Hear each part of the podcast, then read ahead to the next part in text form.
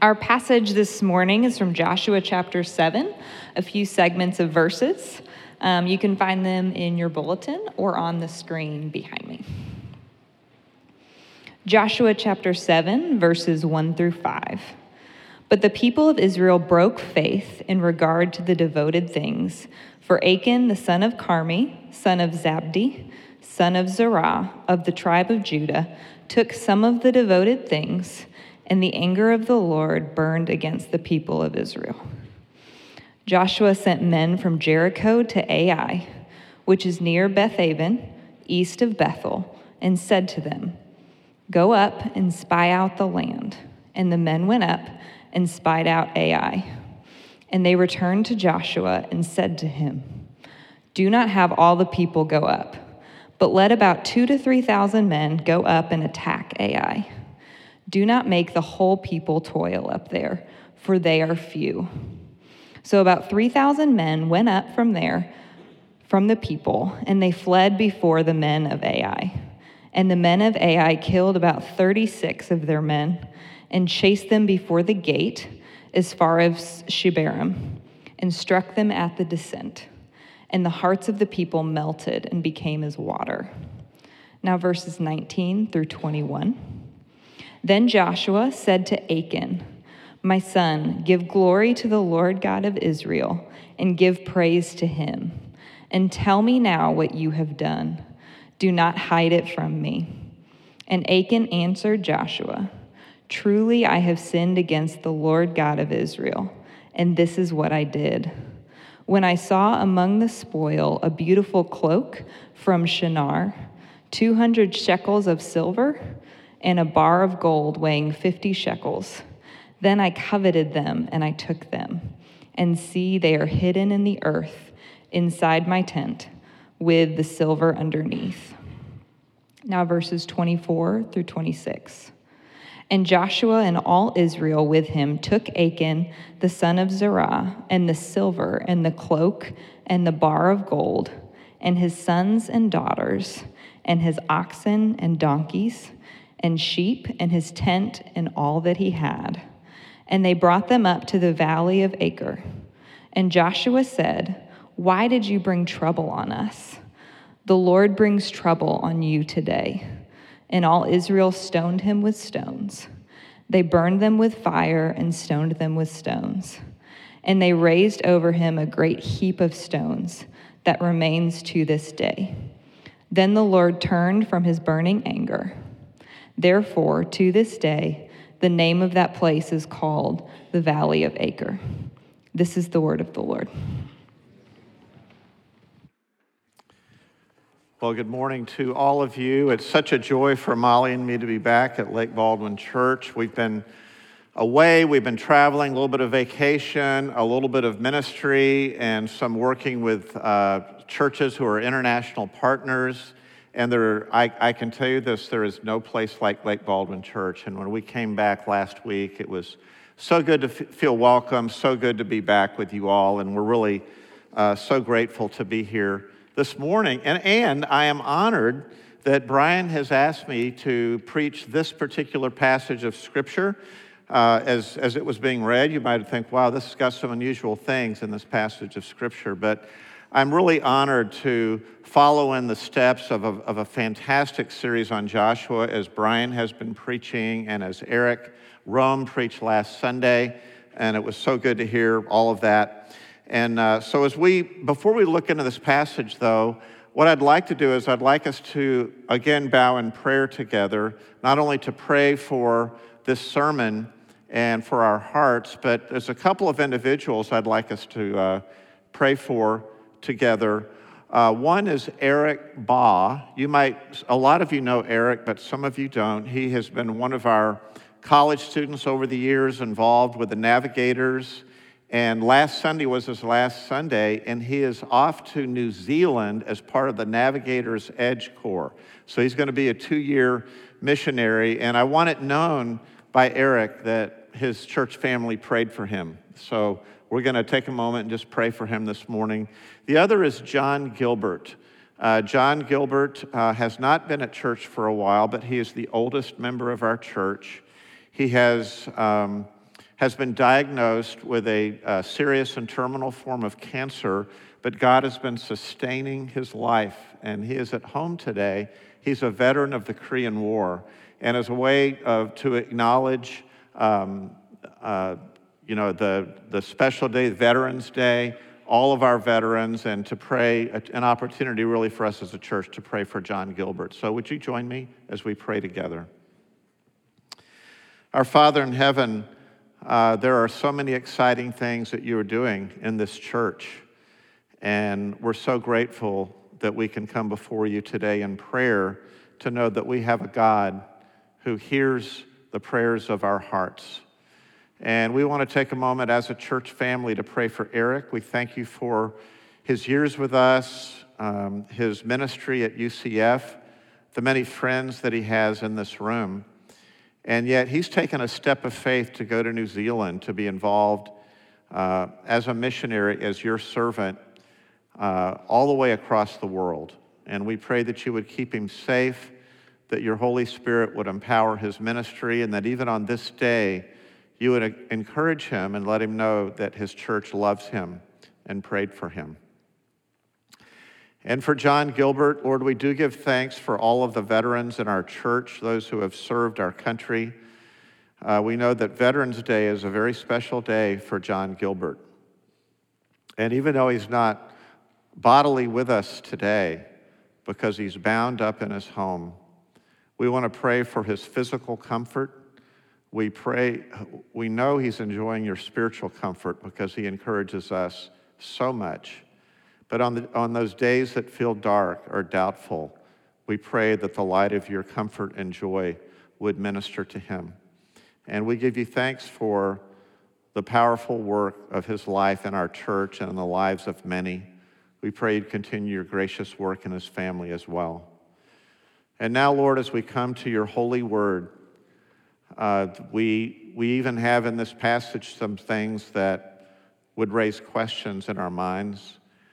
Uh, but at the same time, Lord, there is a message here, a message of warning and challenge for each one of us. And so, would you open up our hearts as we hear your word today? And we pray with thanksgiving in Jesus' name. Well, thanks for joining with me in prayer. So, um, there's an old story about a Navy warship that was heading through fog one night when a distant and faint light appeared in the fog. And these words came over the intercom that were heard by the admiral of this ship. These words, attention, calling the vessel traveling 18 knots on a 220 heading, adjust your course 30 degrees immediately. The captain got on the radio and responded, This is the vessel on the 220 heading. You adjust your course 30 degrees. Negative, Captain, came the reply. You adjust. To which the captain responded, I am an admiral in the United States Navy, said the commander. Who am I speaking to? And the voice came back, I am an ensign in the U.S. Coast Guard. To which the admiral replied, Then I suggest you adjust your course. The ensign replied, No, sir, I suggest that you adjust your course. The admiral said, We are a U.S. Navy warship, you adjust. And the ensign replied, We are a lighthouse. So, a lot of times in life where we want things to go our way and we sort of forget our limitations and we forget who, are, who we are and on our worst days, we might even be, some of us, be willing to say to God, God, why don't you adjust? But we come to a Bible that we don't edit. We don't have the authority to edit. In fact, the Bible edits us, and the Bible edits our hearts. And so we're going to take a look at this story today. But one of the things I want you to take from that lighthouse story is that if you think about what that lighthouse was, the lighthouse was like a warning to, to that warship on a foggy night to change course. And so, even though the admiral was frustrated by that lighthouse, the lighthouse was a warning. And one of the things we want to see from this passage of Scripture is that Joshua chapter 7 is a warning passage. It is a warning about several things. For example, it is a warning about hidden sin. We learn here the famous story, the story of Achan and sin in the camp. It's a warning about that. It's a warning about the wrath and the anger of God. Now, sometimes you and I, when we come to passages of Scripture, we hear a lot about the fact that God is love, that God is mercy, that God is grace, and He certainly is, but we forget the fact that God also, God also is a God of justice and holiness and wrath. And so, some of us might in this room, when we read like that in verse one, where it says that the anger of the Lord burned against the people of Israel, the risk is that we would compare God's anger to our anger. And I think about the anger of Mike Tilley. It is, uh, it's random. It's, it's, it's all over the map. It's not, it's not a healthy, righteous anger. But when the Bible talks about the anger and the wrath of God, what it's talking about is God's, God's response to evil in the world. He is a holy God. And I love what Eric Rose or Eric Rome said last week when he said, if we did not have a God of justice, we would not want that God.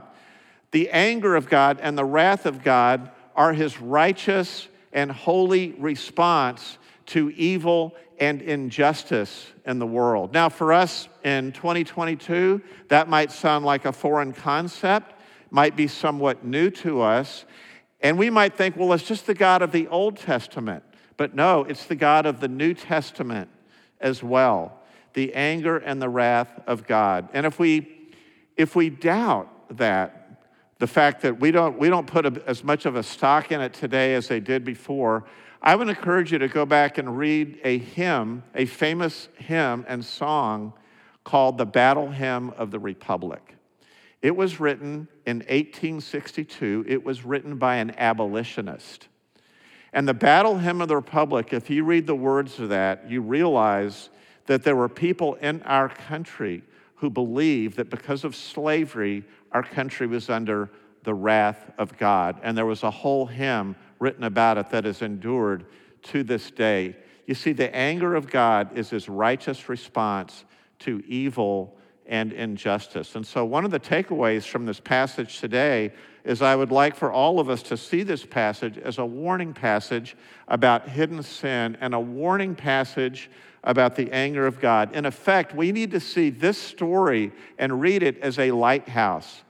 The first readers of this story were probably after the time of Joshua. Some of the readers of this story were in exile in the Babylonian exile, God's people. So when they would read this story, they would need to be they would need to look back at last week's sermon on Joshua chapter 6 which is all about the conquest of Jericho. It's all about victory. It's all about success. And so the readers back then who would read that story would be encouraged by the promises of God and the success of their battle at Jericho. However, there's also Joshua chapter 7, and that stands as a lighthouse and as a warning so that people in the Babylonian captivity would not compromise with sin, that they would not forget about the Lord. They would be so tempted to do that in our culture, and so, or in their culture. And in the same way, this passage represents for all of us in this room a warning that is a lighthouse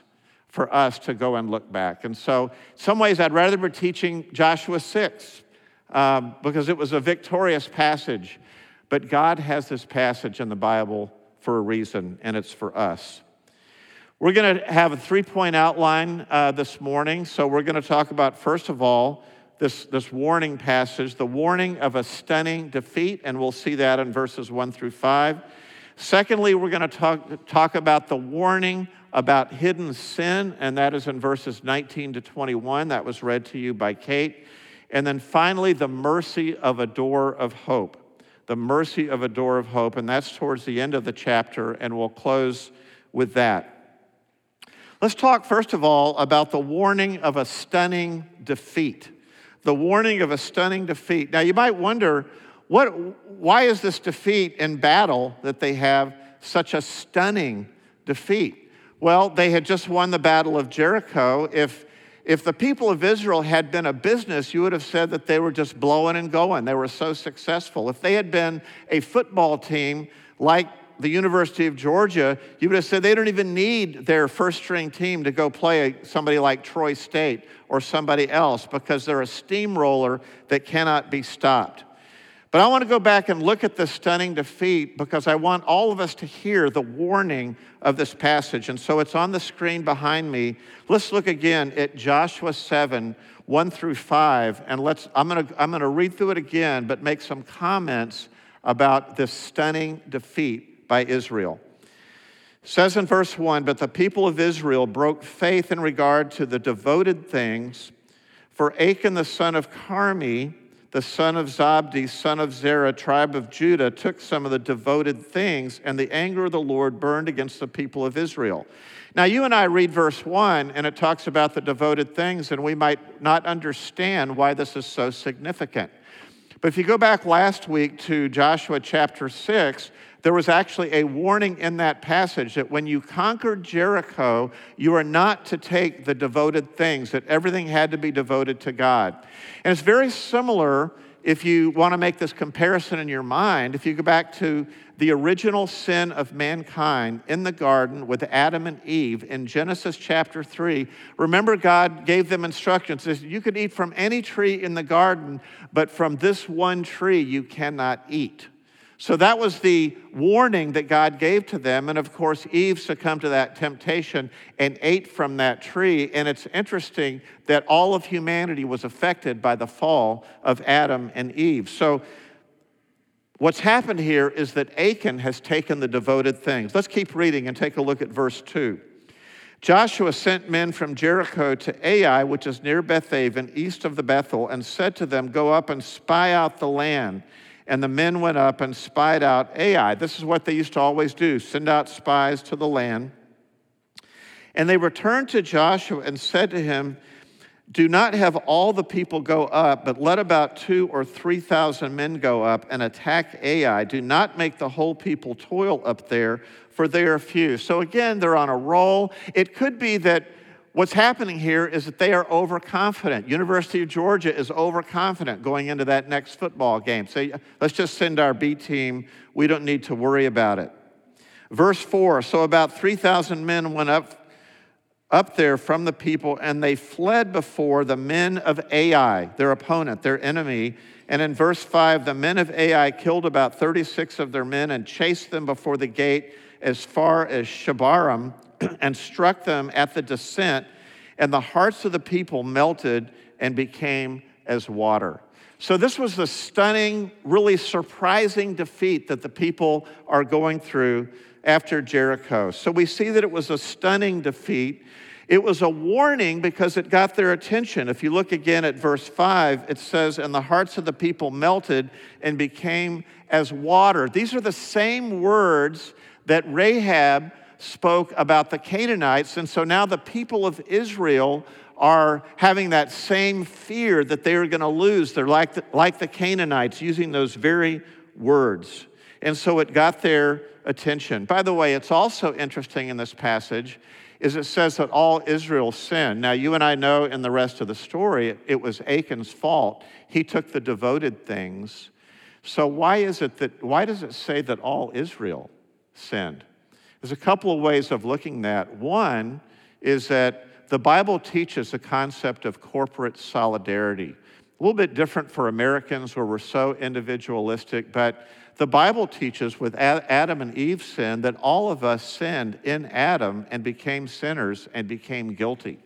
In a way, you've got a similar thing going on here, but the other thing that's happening is that perhaps all of Israel was overconfident, and perhaps there was a um, sort of a complacency that had set in so that somebody like, uh, like Achan would actually compromise with sin and think he can get away with it.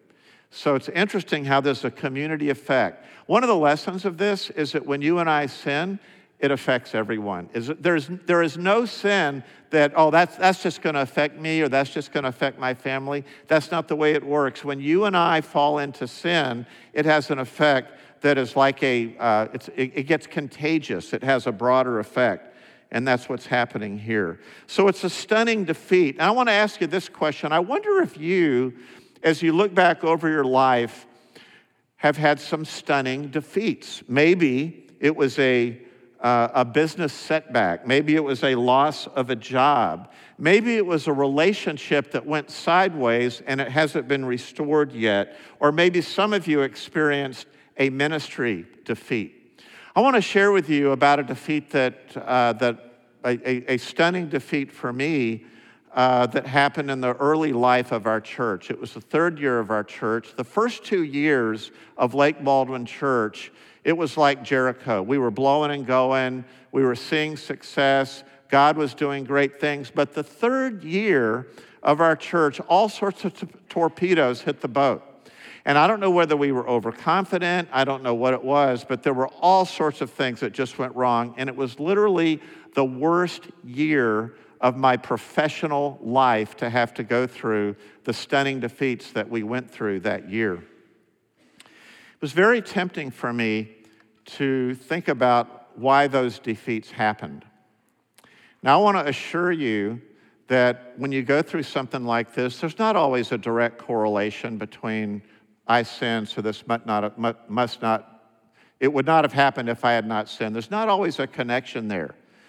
But one of the things that I needed to do when I was going through these stunning defeats is it was very tempting for me to look around and blame other people and to blame my circumstances. And I remember I, was, I had a phone call with somebody in our church at one of the lowest moments that I was going through. And when I talked to this person, I just vented. And I'm sure that venting had lots of blaming of other people and lots of rationalization and a lot of defensiveness. And I vented for a long time to this person, and this person uh, listened patiently, and then said these words Maybe God is holding your little twinkle toes to the fire. And I will never forget those words, you guys, because what I realized what was going on is that I was being humbled by the defeats that were happening in our church. I was learning things about myself that I had blind spots. I was getting in touch with pride in my life. I was getting in touch with where I did not fully understand the gospel the way that my wife did or other people did. I was getting in touch with the fact that I needed to grow. And it reminds me, I think, of a good understanding of Hebrews 12, where it says to endure hardship as discipline and as training. And you start to see that a merciful God brought about some defeats in the life of Mike Tilley and the life of our church because he had a better plan. You see, God wants to not only do stuff to you, he wants to do stuff in you so that he can do stuff through you. And I think that's what's happening here. There was a famous football coach of the Chicago Bears years ago, a guy by the name of Mike Ditka. And I'll never forget an interview I saw with Mike Ditka after a, an awful loss by the Chicago Bears, his team. And he got up there in that interview, he says, Every time we get on the field, we either teach or we learn. Today we learned. I think Joshua could have done that interview. Every time we get on the field, every time we go to the battle, we either teach or we learn. And he should have said, Today we learned. Well, speaking of Joshua, he actually fell on his knees before the Lord after this defeat, and he was really discouraged. He thought God's promises were failing. You know the name of the series, Possessing God's Promises? He thought God's promises were failing, but it wasn't God's promises that were failing. It was that Achan and the people of Israel had violated the covenant of their God and that, that they were disobedient to God, and that became the issue. And so endure hardship as discipline. That maybe God has something to teach us through that, something to work into our character. And I actually believe that that's not only a warning, but it is a merciful warning. That year of 2008 was the, one of the most difficult years of my whole life, but I can honestly look back and say, God was merciful to me. Well, let's talk about the second warning, the warning about hidden sin. That's in Joshua 7, verses 19 to 21. And uh, so there's a lot of territory we're not covering because we want to zero in on these things. I want to talk, talk about the warning of hidden sin. Let's look at this passage and what's happening here. Beginning at verse 19 of Joshua 7, you'll see it on the screen behind me. It says, Then Joshua, verse 19, then Joshua said to Achan, My son, give glory to the Lord God of Israel and give praise to him, and tell me now what you have done do not hide it from me. Did you notice the tone of Joshua here? My son, go ahead and tell me. Verse 20 And Achan answered Joshua, Truly I have sinned against the Lord God of Israel, and this is what I did. Now, before we get to verse 21, one of the things I'd like to encourage you to think about is the times that you have fallen into hidden sin. And don't tell me you haven't because I have, and I believe you have as well. We all face this temptation to hidden sin, sin that we commit, and then we hide it. And I want you to think about what was the process when you fell into temptation, when you fell into compromise? What, what was that process like? Well, look at what he says here in, uh, in verse 21. Achan says, When I saw among the spoil a beautiful cloak from Shinar. I wonder what that was like for him. Man, I'd love to have a car like that. I'd love to have a TV like that. I'd love to have a house like that. I'd love to have a coat just like that one. He saw that coat from Shinar. He says, and 200 shekels of silver and a bar of gold weighing 50 shekels. So the first thing he did was he saw it. You see, sometimes sin, sin begins that way as we see something like that. And look at what happens next. He says, And then I coveted them. Now, I don't know how Achan knew to use the word covet, except for the fact that it's in, it's in the Ten Commandments. It's the 10th commandment. It's a warning against, co- uh, against coveting. He says, I coveted them and I took them. So that was the second thing. He saw them, but the next thing was that something was happening in his heart that he was coveting something that God did not want him to have. I wonder if you've ever done that. I wonder if you've ever felt coveting in your heart and how it affects you. I saw, I coveted, and then the third thing was I took. I just took it. Something made him just blow through the stop sign on that day. I'm just going to blow through the rules and nothing's going to stop me. Now, the weird thing is, remember, he is a warship headed for a lighthouse that isn't going to move. But I don't know what it is inside of our souls and inside of our hearts that we go, I'm just going to blow past that rule. It's like we want something so bad, and, and that's what he does, does here. And then it says um, that after that, what he did was, he says, and see, they are hidden in the earth inside my tent with the silver underneath. So he took it and hid it. So he wanted to take his sin, he wanted to hide it. So this is really a warning against hidden sin. Some years ago, I was working for uh, a corporation, an organization, actually a missions organization, and somebody in the organization had figured out how to do this. In other words, how to look, how to covet, and how to take. What they did was they were padding their reimbursements. So they might go on a trip and, and say, I want that pair of boots on that trip, and I'm going to go ahead and I'm going to, but I'm going to, I'm going to figure out a way to charge that to my travel account, to my reimbursements. And there was a friend of his that uh, over 10 it grew to like 50, uh, over time it grew to like $50,000 that had been embezzled but it was hidden. We didn't even know about it. And one day a friend came along and asked him about it. And it all was brought out into the open, and it was all brought out into the clear.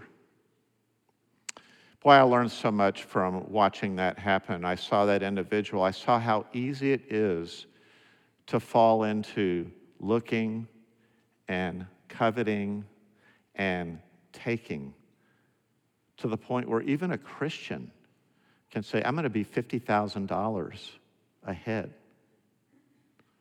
Now, what are, what are the things that we fall into? What are our hidden sins? Well, you can usually group them, as people often do, in the categories of, of sex and money and power, being domineering. But there are other things that you, uh, you and I struggle with, I think, that we go through where, whether smaller or, or larger ways, we do this. Maybe it's a, we, we nurture a lack of forgiveness toward another person. Here's actually a, a passage in Matthew 5 where Jesus says, When you come before the altar of God to bring your offering to God, if you remember that your brother has someone against you, first go be reconciled to your brother. Uh, one of the things I think that Christians have fallen into in our day and time is the ability to apply the gospel to broken relationships and to not extend forgiveness, not extend grace, and live with unreconciled relationships. And it feels good. We get our own type of revenge. But can you imagine what it would be like this morning if some of us would take a step to go see someone and to say to them, um, I know you have something against me, I've hurt you, how can I make it right? Do you realize what gospel healing would come from something like that? Now, I want to say a word to those of us. I, I think this passage can be so difficult because there are those of us that have had hidden sins and we don't know what to do about it. The good news that the Bible is clear. The Bible calls us to confess our sins. The Bible calls us to cast ourselves on Christ for his forgiveness. That's why I loved our time of confession this morning as a church. I think we get to practice this rhythm every week in our time of confession. It's the part of our service that I cherish the most. Sometimes I'm sitting and I'm, I'm finding out something I didn't realize it was a hidden sin in my life. But God's word is so powerful. There's a promise in 1 John 1 9 that if we confess our sins to God, He is faithful and righteous to forgive us our sins and to cleanse us from all unrighteousness. And that's because Christ, our advocate, has died for those sins. Now, my friend that did the embezzlement thing, uh, it wasn't like a one off deal. Hey, I'm sorry, let's keep moving. It wasn't that at all. He lost his position. He had to pay back the money because there are consequences from our sin. He had to make things right.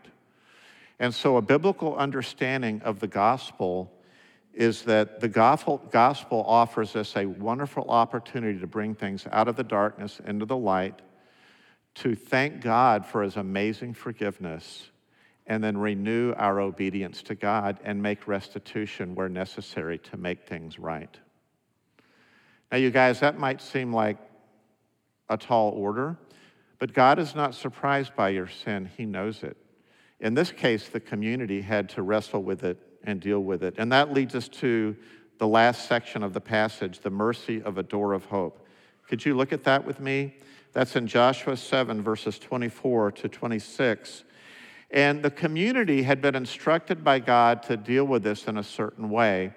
Uh, people were executed back then by stoning. In Roman times, it was by the cross. But they had to actually deal as a community with this sin. And so look at verse 24. And Joshua and all Israel with him took Achan the son of Zerah, and the silver and the cloak and the bar of gold, and his sons and daughters, and his oxen and donkeys and sheep, and his tent and all that he had, and they brought them up to the valley of Achor. Remember that location. Achor means trouble. In fact, verse 25, Joshua said, Why did you bring trouble on us? The Lord brings trouble on you today. And all Israel stoned him with stones, and they burned them with fire and stoned them with stones. And so this is the, the pouring out of the judgment of God as he had promised in Joshua chapter 6 of what would happen in this situation. It's a great example of Romans 6:23 that says the wages of sin is death. So they were stoned with stones. In verse 26, they raised over him a great heap of stones that remains to this day. Then the Lord turned from his burning anger, and, the Lord, and therefore to this day the name of that place is called the Valley of Achor. Now, as you read that passage, one of the things that you get in touch with is the awfulness of one person dying for the many. That's what's happening in this passage because it says at the end that the Lord turned away his anger. And it might be that you and I would look at that and I would say to us, lest we think that this passage is harsh, we are reminded here of one who suffered the cruel death of the cross bearing the wrath of God in our place. You see, while, while Achan was actually guilty, Jesus was innocent.